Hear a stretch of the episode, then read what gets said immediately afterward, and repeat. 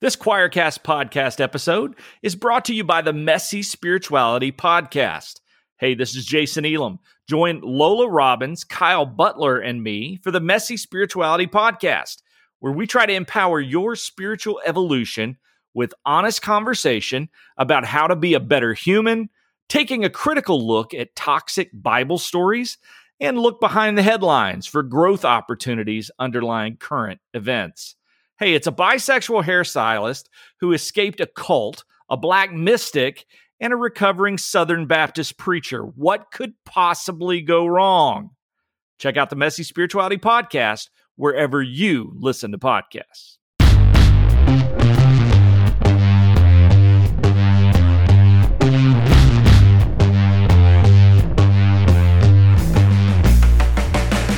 Welcome to Apostates Anonymous, the show you turn to when you're no longer an evangelical. With your hosts, hosts authors Keith Giles and Matthew J. DiStefano.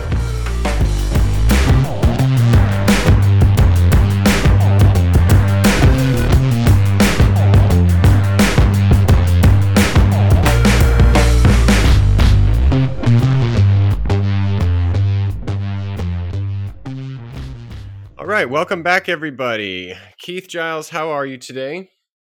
Well, other than the fact that I know we're about to talk about this subject and, and this video, uh, I'm doing great, actually. Uh, I'm doing really good. It's been a good week.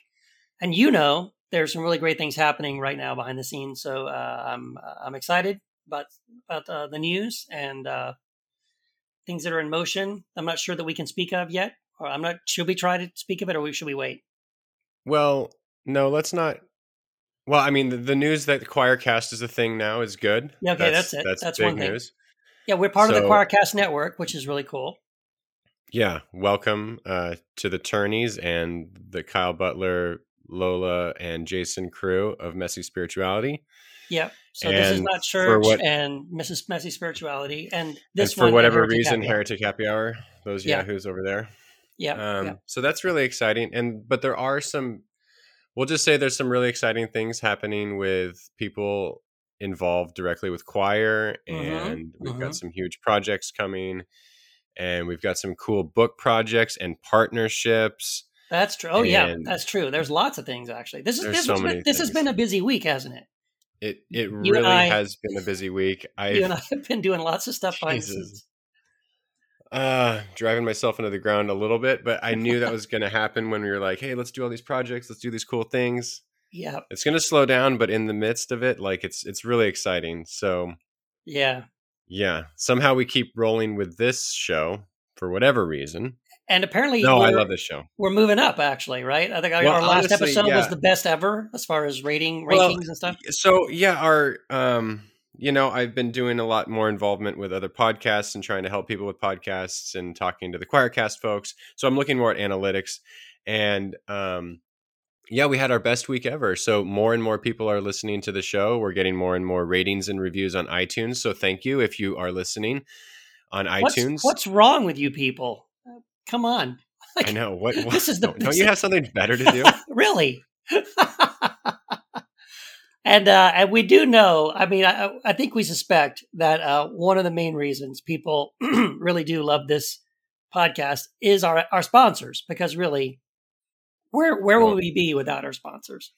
So yeah, speaking of which, I think we have a, another good one. I Mhm. haven't heard this one. I just put it on the, the soundboard and I'm going to hit play. Oh God! So God help us all. Here Here we we go. Topsy Toys is proud to announce the brand new action figure for children of all ages, Bendable Pliable Jesus. Do you wish Jesus was more of a gun loving nationalist? No problem. Just bend and twist Pliable Jesus to look like your Second Amendment militia friends. Want Jesus to become an anti immigrant xenophobe? Simply mold him into the image of your favorite Fox News host. Need a Jesus who looks like an Aryan white supremacist? Just replace his head to match your own. It's so easy. Order your bendable, pliable Jesus today, and we'll throw in a free gold plated AR 15 rifle and matching bazooka at no extra charge.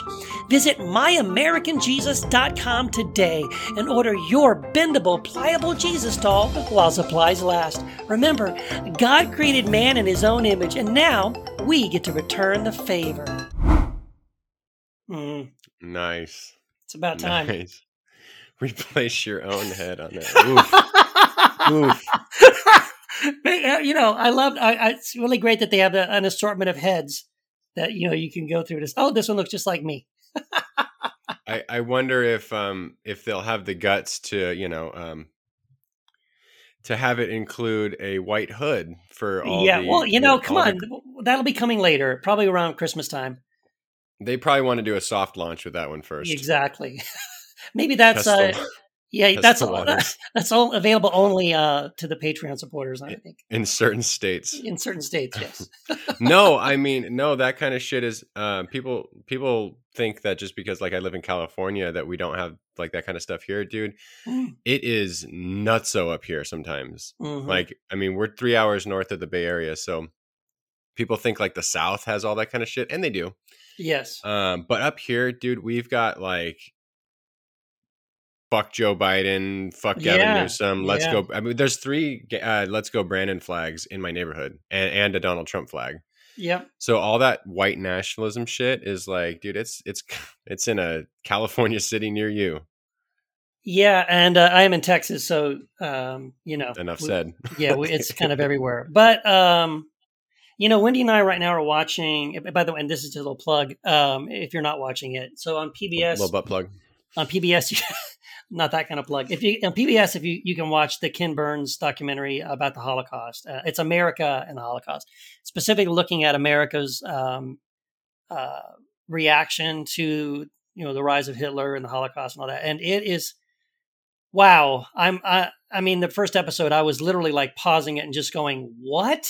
I mean, blowing my mind, things I had no idea about. And then, but the as you watch it, I encourage people to watch it because as you watch it, I think you'll be able to look at different points when you see certain things that happen and go, oh yeah, yeah, that's just like th- that right there is just like what's happening right now.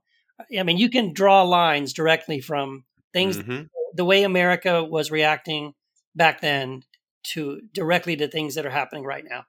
Um, and and the most depressing thing is how often it's Christians, um, or at least people with you know using the name Christian.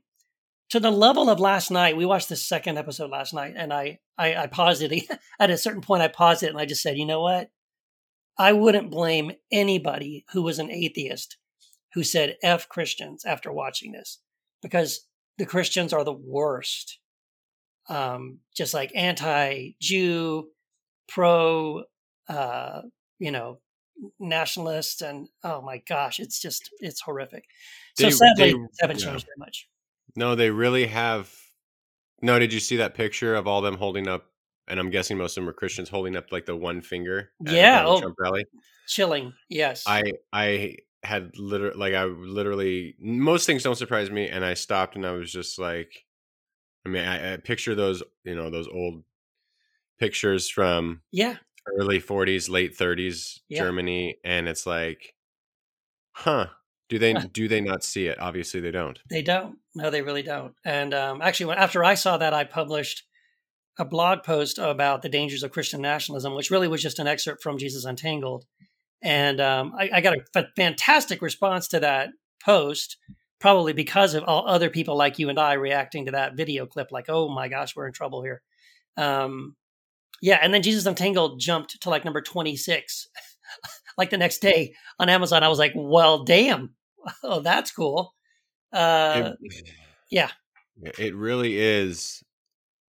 I mean, I know this is not our topic today. We'll get into it, but it really is astounding that nationalistic, capitalistic, fascistic hmm people turn to someone like Jesus as their so-called hero, Lord, Savior. Yeah. Like have you opened the Bible? Like Right. you cannot mm-hmm. use Jesus to justify capitalism right. or or aligning with empire or aligning with the the nation and pledging allegiance to the like that is like pick someone else. yeah. You know? Yeah. Well, it's funny because like, th- th- and you know that that's what our sponsor, of course, is poking fun at today. But um, but it's true. I mean, I have had conversations with Christians who have really like anti-immigrant, strong anti-immigrant feelings or pro-gun, you know, pro pro like you know violence and all this kind of stuff, uh, attitudes, and and I'll just challenge them and go, okay, wow, that's that's fascinating, you know. So, what what specific teachings of Jesus, you know, inform that? Like, what what was what was it something that Jesus said that makes you really believe that this is a Christian, you know, response? Mm-hmm. Because there isn't one. That's there the whole one. point, right? For you to be anti-immigrant, Jesus was an immigrant. He was. What do you say? He's he was a brown skinned man who actually his family, you know, fled a uh, a violent dictator that wanted to kill them. Went into another country seeking asylum. You know what I mean? Like, so why do you think Jesus would be against you receiving asylum seekers fleeing it, violence? If Jesus was um, from Venezuela and yeah. was coming over, Ron DeSantis would ship Jesus to Martha's Vineyard and yes, then go pray to him and then yeah. go pray to him on Sunday. Uh, yeah, yeah, that's I mean this is thing. the this is the level of absurdity and this is what you know for years and years Matt, why are you so critical of Christianity for years and years? Matt, why do you speak This is why. Yes. This is why. Like the inconsistencies uh, are the glaring. inconsistency, the the inhumane crimes against humanity, yeah. what I guess looks like trafficking, like you're trafficking yeah. human beings, and then you go worship Jesus on Sunday mm-hmm. and you don't see the irony and the hypocrisy. Yeah. So, yeah, man. It's fucking uh, nuts. It, it is crazy. so, well, let's take a left turn and talk about Alisa Childers today. because, um, yeah. Because why not? Because why not? So we, uh, well, what we think is that uh, you, you, are listeners, you, you enjoy when we do reaction sort of uh, episodes. So the numbers we, don't lie. The numbers don't lie. And who better than Alisa Childers, who truly speaks for all progressive Christians? Um, and she, she, she's the leading expert. Um, you know what, what's depressing? What, what? If you look up, I'm going to try it again. I looked it up the other day. Progressive Christian podcasts. You know, oh, hers, hers comes up first. Okay, not not today, but okay. the other day I I looked it up. Maybe maybe my Google search is a little bit different. Yeah. But the first one was her podcast. So no, um, no, you're well, right. I, I did the same thing because I was going to write a, pl- a, blog post, uh, yeah. kind of listing who are the what are the top progressive Christian uh, podcasts. So I did a similar search, and yes, I found it wasn't on Google, but like other people had written articles about top progressive podcasts, mm-hmm. and when mm-hmm. I clicked on those articles, yes, she was listed because she's supposedly an expert in progressive yeah. Christianity. That's what's scary. So I don't really want to talk about her, but we're gonna we're gonna hear from her. It's bear with it's, us. It's like yeah. three minutes, so it's a three minute clip of a conversation between her and uh, her, well, her friend Diana Williams from Southern Evangelical Seminary. Oh, it's um, Diana Newman, right? Diana Newman. Is that what you said? No, Williams. Oh, is that okay? Did I get it wrong? Yeah. Sorry. Um, so they're talking about Beth Allison Barr's book, The Making of Biblical Womanhood. By that title alone, it's not a Quoir book. Um, so they talk about the difference between complementarianism and egalitarianism. And in this clip, they're though specifically talking about Junia. Uh huh. Um, the apostle Junia, right? Uh, yes. Romans 16 so that will be your context. If you want to open up the, if you want to open up the word, turn in your Bibles, please. Turn in your Bibles. Um, so no, we're going to hear from them. Bear with us; it's a little bit lengthy. So here we go. we talk about female apostles because this is something that really it's it's sort of a pet peeve of mine. Um, a lot of people just come out and claim, "Hey, there's this female apostle in the Bible named Junia." Mm-hmm. And mm-hmm. this is, I mean, there's major internet platforms dedicated to this. A lot of even, you know, people that I would consider brothers and sisters in Christ, of course, who are going to say, yeah, there's this female apostle, but there's a lot of debate about that. And that's coming from Romans 16, 7. Mm-hmm. And it says, greet Andronicus and Junia, or some translations say Junius, my relatives who have been in prison with me. They are outstanding among the apostles, and they were in Christ before I was. So a lot of assumptions are made, basically mm-hmm. assuming that Junia is female. Uh, in fact, John Chrysostom in the fourth century uh, noted that uh, he talked about this, and many of him, him and his contemporaries actually thought that was a masculine name. So you know, it could be a female, a feminine name, but even if it is, it doesn't even say that the Andronicus and Junius were apostles. They were outstanding among the apostles. Among, they were known to the apostles because of their prominence in the Christian community.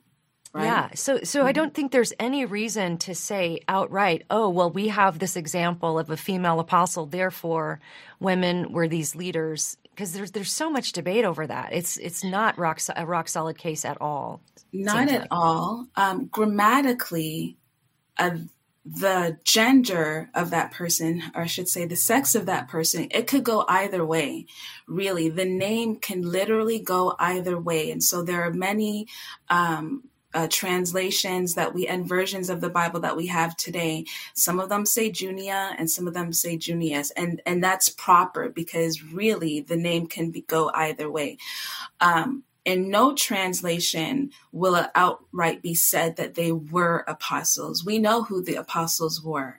Mm-hmm. Um, they were the 12, right? And when there were 11 apostles, the 12th person that they got. It was not open for a woman to be an apostle. All of the apostles throughout church history um, have been understood to be men. Were women ministers? Were they carriers of the gospel? Were they preachers according to what the definition meant back then? Yes, they were, but at no time um, uh, whether in the the text itself or whether we're talking about early church history, at no time has a woman habited the position of apostle, and so it's not enough to to make an argument for that based on grammar. Yeah. Um, it, it's not enough to make that argument. That doesn't get you to the conclusion, especially as you rightly point out that um, translations will say it differently but the point is, is that they were prominent among the apostles and that they were in Christ before Paul was. Okay. Wow. So much going on there. Um, and really, so we want to talk mostly about, we want to respond to the, the statements made there um, about Junia uh, specifically. One thing, first of all, when, if you notice, when they when they when Alisa first brings up the topic, she's laughing. She can't even say it without laughing. There's and the woman and the, and the, her guest does the same thing. They both kind of women apostles. Oh, like oh, it's so ridiculous. Um, so yeah, they can't hide their, you know, uh, right off the bat. They're like very skeptical of this. But my concern is how. So they, um, she says John Chrysostom right? She says John Chrysostom thought this was a man, but I think that's wrong. Um, no, actually, the, she's wrong about that. Uh, and so, I, what I did is I pulled out David Bentley Hart's new translation of the New Testament, which, by the way, I highly recommend because the notes in it are amazing. Um, and he uh, notes in under his note for Romans sixteen seven. Uh, David Bentley Hart says John Chrysostom, for instance, opined that Junia must have been a woman of superlative wisdom, inasmuch as Paul accords her the title apostle. That's what John Chrysostom says about Junia. So, so she's wrong there, just flat out. No, that is not correct. John Chrysostom. I mean, other yes, other church fathers did uh, play play games with that. But see, this is the other problem about it is that yes, much later centuries, uh, there were translations and there were church fathers who did um, translate Junia as Junius, uh, or to, to, to, they basically turned it was a sex change, right? They they turned the female name into a male name to say that oh it could be go either way. Well, it only went either way because there was a concerted effort by men in the in the later church um, history who did their best to erase and remove references to her being a woman. Hmm. So that doesn't prove anything. They, even even the same way she's they, they both say, and by the way, no women filled that office later. So therefore, that proves no. Uh, what it proves is that men didn't want women. It doesn't prove that what that text says. So I want us to get into that text a little bit more as well. Like let's look at what what it does it really say um, about Junia. But yeah, before that, I just before that, like I it'd be one thing if you were an historian that was just trying to get to the truth of something as a fact. Yeah, yeah. And in that way I can appreciate what someone is doing. Let's look at the text and let's see who this person was. Just just for curiosity's sake, for you know, trying to find out. And if your conclusion is we don't know, we don't know if it was a man, we don't know if it was a woman. Yeah. Okay, that's fine. But this sort of like apologetic for something, so then you dig into the text in order to prove that something. So this is like um, it's kind of putting the cart before the horse. It's confirmation bias. It's looking for ways in which to justify what you already believe. Yeah. And so I'm guessing in the question, does complementarianism lead to abuse? They're going to say no. Um, I'm, you know, when they ask those questions, are are they going to defend a complementarian position? Yes, and they're going to do that before they have the con- like. That's what they're before they look into who this Junia was. That's that's their hope. Their hope Yeah. is that their hope is that a Junia is a man, and B, even if Junia is a woman, that she's not an apostle. She's just with the apostles, and Or she's they cool. thought, yeah, the mm-hmm. apostles thought she was cool. Like that's the Yeah. way they want to translate it. So the that's what they're really looking like her. for. Yeah. That's what they're looking for, and and that's how they're going to interpret the text. So they might be correct in that Junia was a man. I don't think they are, but we can't be hundred percent certain. Right. But that's what they're already looking for. So the whole Yeah. conversation's tainted by their presuppositions. Right. And and the great irony is that these are two women That's yeah. looking for a way to justify Their own Um, subjugation. pa- pa- yeah, right. Right. That's so sad. Uh, and so, but here's the thing too. Like uh, you make a really great point too about like the uh, the lack of ob- objectivity.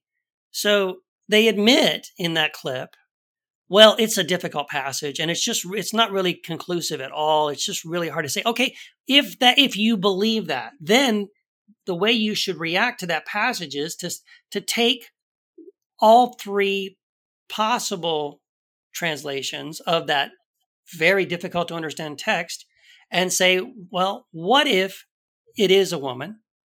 What if because because you don't know conclusively, therefore it could mm-hmm. be saying that Junia is a woman and and if it did, now what? Right? So let, let's deal with that. And then okay, but what if it's a man? Okay, well then let's deal with that. And what if it is just inconclusive and we don't know? Then let's deal with that. So that would be a fair way of let's approach this text. We think it's impossible to know what it says. Therefore, it could say that it's a woman. And then if it did, well, let's let's deal with that. But they don't. They just they just they say, well, it's hard to know. Therefore, it can't be the thing I disagree with, and therefore, it's really this other thing. Case closed. No, you actually have not dealt with any of it in any real way. You've just said it's it's it's it's uh it's not conclusive. Therefore, I'm right. like, oh, really? Okay. Yeah, because because there were no women apostles, and it's like, well, uh, yeah, I mean, uh, Elizabeth Schrader might have something to say about that. Right. How people like Mary Magdalene were written out. Um, Yes. uh, if if Peter took the head of the church and uh, he didn't seem pro women, you know, it's like Yeah. he seemed challenged by Mary Magdalene. Um, yeah. Yeah. So, so I I, want to. it, it, yeah, it's hardly evidence uh, because and I'm not going to say there's a conspiracy. I'm just going to say they lived in a very patriarchal world where men. Oh, shocking! We still do it today. Yeah. It's it's like saying, well, God doesn't want women presidents because we haven't had one. Right. Right. Well, okay, that no, Right. Right. it's not logical So, at all. so therefore, women can't be presidents because we haven't had one. Yeah. because they haven't had one yet. Yeah, Yeah. So um, I want to read the longer note because David Bentley Hart's notes under this text are really there's so much great stuff in here that um, they're worth the price of admission on it their own. It really is. So I'm gonna I'm gonna read this real quick. So his notation under this passage that mentions Junia. Um, by the way, let me just read the way he translates it. He says, "Greet my kinsfolk and fellow prisoners Andronicus and Junia, who are especially notable among the apostles." Okay, so then he says, The accusative form of the name Junia, of whom nothing is known beyond this passing reference, but whose sex was uncontentiously acknowledged throughout the patristic period, tradition assumed that Andronicus and Junia were husband and wife. John Chrysostom, for instance, opined that Junia must have been a woman of superlative wisdom, inasmuch as Paul accords her the title apostle. In later centuries, however, some anxiety was occasioned by that title being attached to a woman, and in projecting later, more rigidly precise understandings of apostolate and episcopacy back upon Paul, some writers started claiming that the reference was actually to a man named Junius or Julius, supposedly a diminutive of Julianus. As far as we can tell, the first to make this argument was, and get ready, was a man named Giles of Rome. Oh my um, God. At 1243 to 1316. How dare you? Who probably knew no Greek, but the argument remains popular to this day among those eager to make the church, church safe for misogyny. It can safely be dismissed as nonsense, however, inasmuch as there is no instance anywhere in the vast literary remains of antiquity or of any period within the Greek or Latin tongues of Junius as a masculine name. Junia, the apostle, was a woman. Boom. Thank you, David Bentley Hart. Um, the other thing, too, I, I actually wrote a, an article a while back. This is very old, 2011 um, where I looked at the fivefold ministry. So um, the fivefold ministry comes from a reference. That's a whole other topic we can get into later, but um, that's another podcast. But in Ephesians chapter four, um, verse eleven, there's a lot of churches that that hold to this what's called a fivefold. They, what they believe is Paul establishing a fivefold ministry. It's essentially a hierarchy of offices within the, the, the church which are, according to Ephesians 4:11, apostles, prophets, evangelists, pastors, and teachers. And those five are, of course, always male, except that um, if you go through and look, I mean, not only do you come across Junius as an apostle in Romans 16:7, and I, I, wish I could find it because I um, there was also I, I, a couple of weeks ago I ran across an article that was going into the the, the Greek and the um, the, the uh, you know the language there uh, of uh, the the context and everything, the tenses and all that stuff of the verbs in Romans sixteen seven, and was pointing out that that phrase that Andronicus and Junia were outstanding among the apostles. That um, I wish I could find it because I could I could uh, quote it exactly, but essentially what it was saying was the tenses of the verb and the way it's used there and the subjects and the, you know the verb and all that stuff in the in the sentence in the Greek um, it's it can't be saying that Andronicus and Junia were outstanding basically to the apostles, like that the apostles regarded them as as outstanding.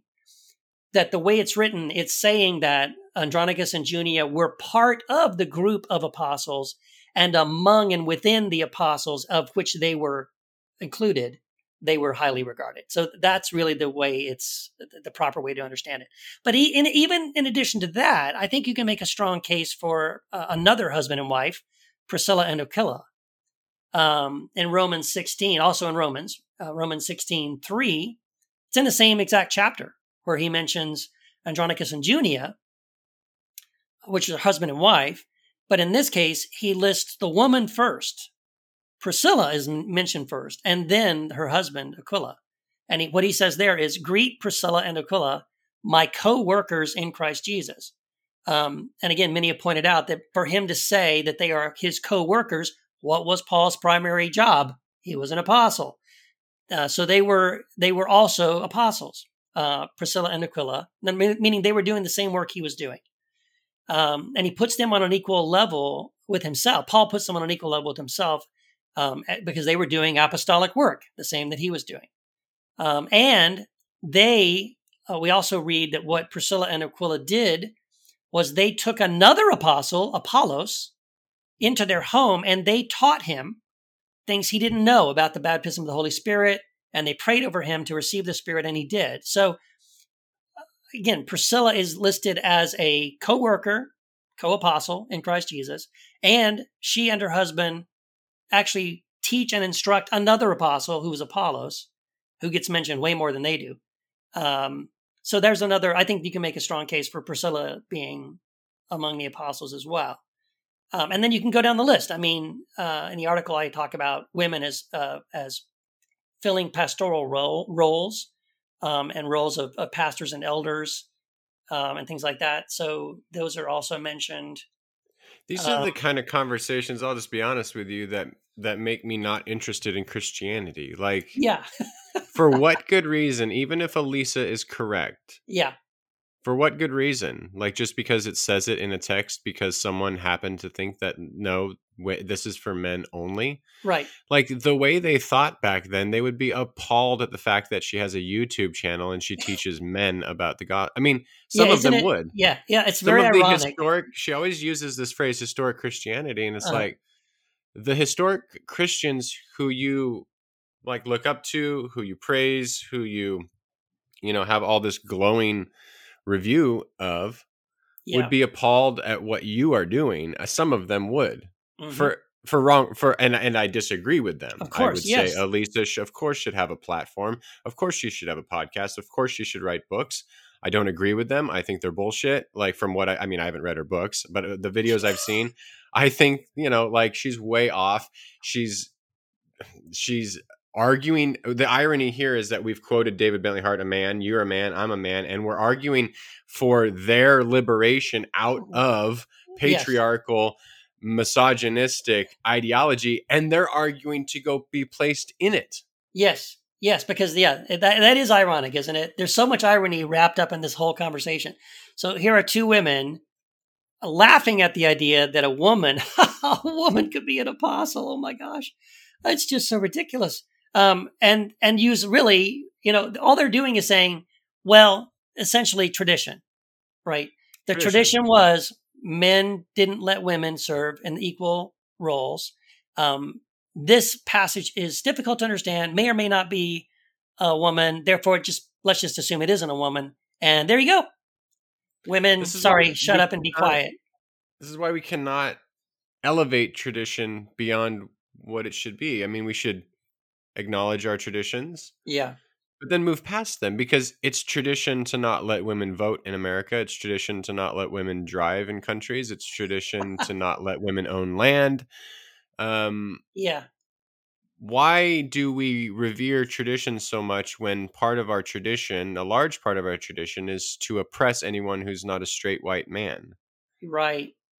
It's right. like. It, eh, yeah, it's and so it's and, and for and, and are we are we qu- like when you mentioned the fivefold ministries? Yeah. Why can't you be two of those things? Like you know, right, like right. we're quibbling between these titles. Like, so what would an apostle do? If you can't be an apostle, what does an apostle do right now? Because everyone, honestly, everyone who sends me a friend request that has apostle in front of their name, I say no. Right, immediately. It's, I'm the same way. Say, who who makes you an apostle? Right. Well, no, so here's the thing. Yeah. Um, the, uh, another another topic we can get into it because this will may take us down a rabbit hole. But um, to me, that fivefold ministry thing is bogus because yes, in Ephesians, Paul does list these five things, but you know, there's two other uh, epistles of Paul where he lists uh, like there's a fivefold in Ephesians, but there's like a, a sixfold in Romans, and there's like an eightfold um, in in Galatians or something. So um, there is no one universal set of quote unquote offices that Paul sent. So, like, if you lived back then and you were in the church in Rome, you would say, Oh, fivefold? If you met your friend from uh, Ephesus, you know, he would say, Hey, we just got this really cool letter from Paul, man. And, and it was awesome because it explained the fivefold minute. And you, if you were from a church in Rome, you're like, What? No, no, no. It's sixfold, man. And he, and by the way, they're not the same. He, they're rearranged and some things are added, some things are taken away. So there are three separate lists of quote unfold you know blank number of ministries that for, that Paul recommends for the church. The point is that there there was not one universal thing. He's just in general saying these are different roles that people can serve one another in in the in the body of Christ. He's not intending to say this and only this. Um, but but this what is, I was doing yeah. was in this article was to say it's it, we can't restrict it only to men because like um just real quick I mean so like in Philippians 4 3, Paul mentions uh, Euodia and Syntyche, Syntyche, Syntyche, whatever, how to pronounce that. Uh, look it up. Uh, and he says that these two women, quote, labored side by side with Paul in the gospel, together with Clement and the rest of Paul's fellow workers. Again, there's another reference to women working, co laboring side by side with Paul, doing the same work he was doing. What was that? Planting churches, preaching the gospel, right? Starting churches in people's homes. They were doing apostolic work. That's Philippians 4 3. Um, Lydia in Acts 16 14 is a Gentile convert who hears Paul speak and basically starts a church in her house. That's a pastor. Priscilla, we've already mentioned Acts 18. Her and her husband are listed as co workers in the service of Christ, along with her husband, with Paul, uh, who ends up, you know, teaching Apollos, another apostle. Phoebe was a deacon in the church in Cenchrea in Romans 16.1. Junia, right, is an apostle in Romans 16.7. Tabitha was also an early elder in the church who made uh, clothing for the poor and served other, others as a deacon. By the way, deacon just is diakonos. It just means servant, right? So we've made deacon like this office that you have to aspire to. And when we say deacon, everyone pictures a man. No, a diakonos in the first century, many of the diakonos listed in the in the New Testament, they're all women. Um, so I'm sorry, you can you can find women who serve as prophets, and also in the book of Acts, it lists is that the daughters of Philip? He had two daughters that were that prophesied. So they were prophets. They were serving in the church as prophets. So you can find women doing all those things. They are teaching. They are elders. They're deacons. They're prophets. They're apostles. They're they're they're, they have churches. They meet in their home, um, which we would call like a pastor. So, yeah, women in the early church did fill all of those roles. Yes, also very soon afterwards, um, men decided these were male only positions and shut that down. So sadly, yes, there is a there is a history, there is tradition of women being told to sit down and be quiet. Yet, right at the very beginning, you know, Jesus honors women. Jesus honors Mary when she sits at his feet with the other men and takes this posture of a disciple and says, right. chosen the better thing. And then it says, um, emphatically, what she has chosen shall not be taken away from her. Sadly, uh, spoiler alert, a few years later, yes, it was. It was taken away from her. But it shouldn't have been. Yeah. And yeah. And th- this is, we always seem to go to Paul. Yeah. We don't, we don't go to Jesus on this stuff. No, again, like we were saying he, before. Again. But the irony of doing that with Paul is that Paul is always speaking specifically to certain churches. Right. Either encouraging them or call, calling him out for acting a fool. Right. He's pissed off in Galatians. yes. He's, he's, he's upset. in Galatians. He's in a very bad mood in Galatians. He's upset about some teachers in Rome. And yeah. so we take these things that he says, you know, the thing to, to Timothy, you know, about women not not allowed shouldn't be allowed to speak and da da da da da. Mm. And we universalize them.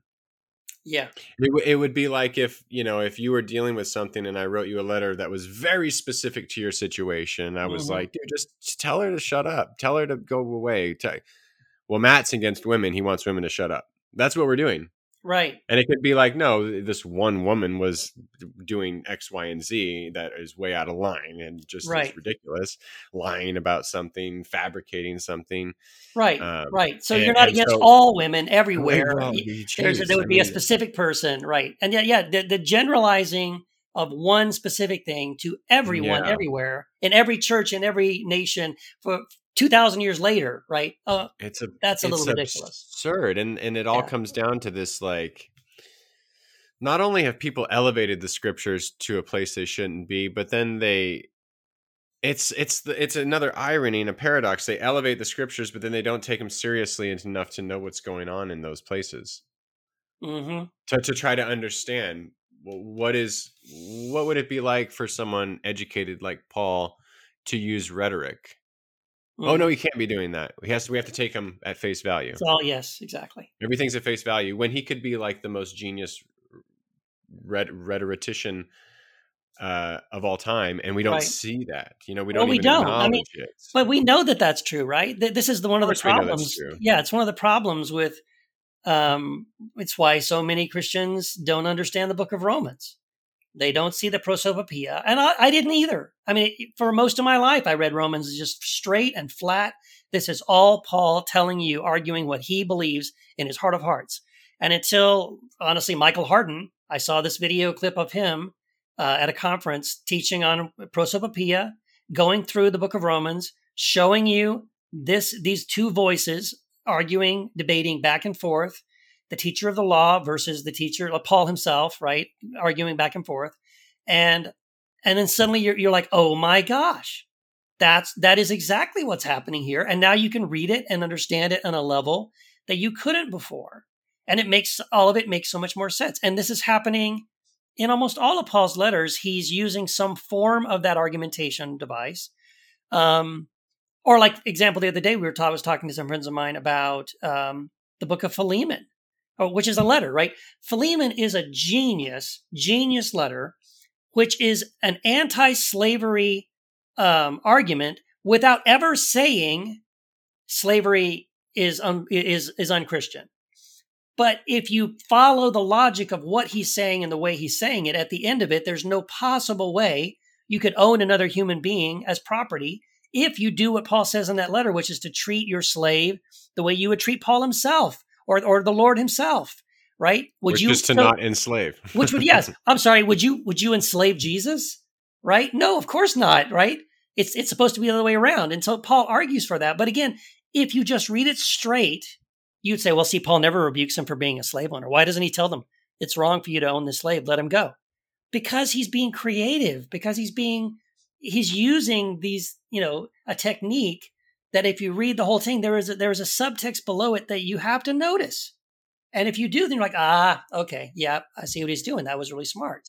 I think they were way more into rhetoric back then than yeah. we are today. We want plain things like we need to denounce this in the way we would in the 21st century. And in today's context, you absolutely should. Yes. Denounce we need to denounce slavery through and through 100%. Uh, and back then, should they have? Well, I don't know. I didn't live back then, but a lot of times they would take your line of argumentation, they'd flesh it out so you see the absurdity of it. Right. And so they don't even have to say anything, that you get to see the natural fruit of your logical path. And so they use this reductio ad absurdum. Yeah. So Keith, you have something stupid to say. I don't have to say it's stupid. I get you to acknowledge it's stupid and then right. you have to change. That's right. And and and so can we say that's wrong? Well, it would be it may be wrong in this world today that we live in. Yeah. We should use that sometimes, but sometimes we just need to come out and say if you are anti-LGBTQ, I have no I have no discussion to have you with you. Right. Like I I oh sorry, I hit my microphone. I, I but back then they may say they may go through this line of argumentation that gets you to acknowledge the absurdity of your ways, which is what Paul does. He does yes. it in Romans. Uh, Lucy Peppiatt shows that he does it in Corinthians. Yep. Um, he's doing this a lot of times, and we miss it. Right. And someone like Alisa, I'm guessing, would would not be willing to read Douglas Campbell's 1,200 page book on Romans, and and or even understand the argument and just write it off and say it can't be this because I already know what Romans means or I already right. know what Paul is saying. I already know that Junia is um, probably not a woman, and if she is, she's definitely not an apostle. And then go to the text. It's right, like, wow, right, right. That is so backwards. Right, and so this is again why I, you know, Alisa loves to poke fun at people like Richard Rohr or Peter Enns. Who, you know, these she, she these are progressives and they're dangerous and look how that they're twisting scripture. And then she'll go and fall back and, and say, but historic Christianity or Orthodox Christianity says blah, blah, blah. And so the irony is like David Bentley Hart is actually an Orthodox Christian. He's yes, an Eastern he's Orthodox Eastern Christian yep. and he knows the history and he knows the Greek. And so why don't you address him? Why don't you say, why don't you read David Bentley Hart's commentary in a video like this and and then respond to him because he is Orthodox and he is a he's a church historian. He reads and Greek and Hebrew, um, so he under he has looked at this text in the actual Greek and has studied it, and he knows the church history behind it. And why wouldn't it matter to you? I mean, I already know the answer, right? But because you again, it's just easier to say what she does in this video.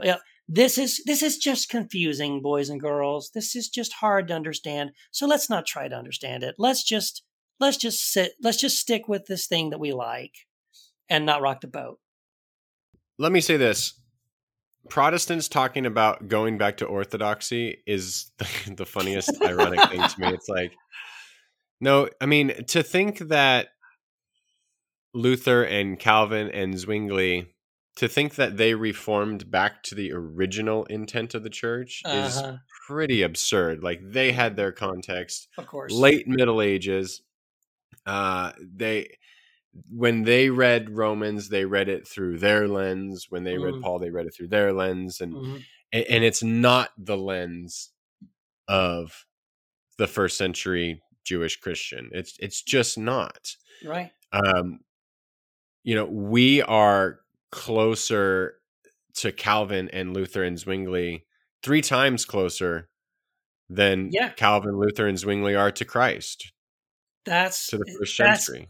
And again, this is this is why in the past I have I've done some videos and I wrote some blog posts about this. Like, um, if we want to, if you want to define progressive Christianity as relatively new theology that differs from you know, original Christianity. And when I say that, I mean first century, second century, third century, like pre Constantine, right? The Apostles' Creeds and, you know, th- th- that kind of theology. To me, when I say quote unquote historic Christianity, that's what I'm talking about. The Gospels, the epistles of Paul, and the church father, patristic fathers that came after that. Okay. Um, progressive Christianity is honestly if you use again use the definition of moving away from that that's what Alisa believes. Alisa embraces like calvin and reformed christianity which would be the 1500s right? It's a long time after jesus and paul and the patristic fathers. Um, so yeah I, I think this that's why it is kind of funny and you and i have always taken some time to point this out when we talk about Alisa Childers that uh, when she says historic Christianity, she means like 500 years ago. Well, and she wouldn't say that, and she goes, she would, she would quote Tertullian and uh, Augustine and and things like that. But it's like selectively. the The historic church is so diverse in thought, right? And I don't think modern Christians realize that. I mean, no. there's rifts in the in between Paul and the Jerusalem church. There's rifts yeah. from the start. Um, there's a reason why Paul's mad in, about Galatia. There's there's a reason Paul's writing to Rome. Yeah, there's, there's a, reason a reason, he rebuked Peter. There's a reason he right. and James he and James contradict each other directly. By the way, there's even reasons why there are things in I think we mentioned this, we might have touched on this in one of our previous episodes. Like you understand that the gospel writers were probably aware of each other of that there were other gospels out there. They made no attempt to harmonize them their gospel no. with somebody else they wrote their gospels intentionally like contradicting those other gospels. Like oh no no they're wrong. I'm going to tell you the right way. Um, there's even you know so yeah we see you mentioned how um, you know uh, there's been some scholarship that is uh, from elizabeth schrader and others that have shown that there, there was tension between Peter and Mary Magdalene, right? Where Mary Magdalene got erased. Um, there, there's, like we said, tension between Paul and the other apostles, between Paul and James, or Paul and Peter. So yeah, early on, and then um, Elaine Pagels, who we had a Heretic of the Week on on Heretic Happy Hour recently, uh, she points out in her books that there was even rifts between Irenaeus and Valentinus and other. There, there was a, there were varieties of Christianities from the beginning. So mm. you see you see evidence of it in the Gospels, you see evidence evidence of it in Paul's letters in the book of Acts, and we see it in church history after that. There have always been differences of opinion on a variety of things.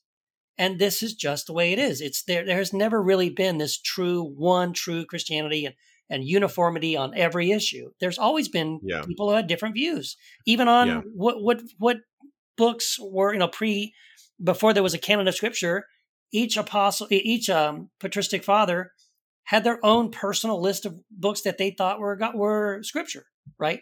Some of them thought the Book of Enoch or the Didache they they consider those scriptures. Some of them didn't like James, and some of them didn't like, um, you know, Jude, Jude, and yeah, exactly. even Hebrews. Yeah, Even, yeah, Hebrews and others. Yeah, yeah. It's a it's a misnomer. It's like biblical Christianity, historic Christianity. Right. I like that you said Christianities, and I don't know if you meant that. No, I did. If, I did. If you did, then that's spot on because Yeah. there there are this sort of split and fragmentation of Christianity started a lot earlier than people would probably think or like Yeah. to th- or like to think or whatever. Um, and so again, and and yeah, like who are you referring to when you refer to historic Christianity? right. Um, because you have to be more specific than just that. Because if you say historic Christianity, we can talk about well. I mean, historic Christianity, universalism, indeed, very many, according to Augustine, many Right. were universalists. So, do you Mhm, want to go far, right. that far back? No, we better go not that far back because that doesn't fit. It's only eternal torment or annihilation. Right. Um, and you know, she would probably invite annihilationists to the table, even though they're wrong, according Right. to her. right. And, well, I agree, they are wrong, but yeah, me too. but you know, eternal torment has been taught from the start. The start of what? The start of the, The, like the start, fourth, start. fourth or well, fifth century. Yeah. I mean, it may have been around in the first. No, you're right. It was around before, but it didn't gain prominence. It was around, Yeah, but yeah. it didn't gain prominence. And why didn't it gain prominence? Well, most most of them, according to Augustine, was uh, universalist. Yes. Um, and not not just because they were like namby pamby liberals, but they were they based it on scripture, Right. and I think I think he says as much. Um, yeah, he does. Actually, he's more gracious than most uh, yeah, other correct, people, other correct. apologists. Yeah, he he gives them you know their fair due and says Yeah, he, does, he never says he never calls them. Oh, they twist. He doesn't say they twist the scriptures. No. What he says is they Mhm. using this the, the sacred scriptures.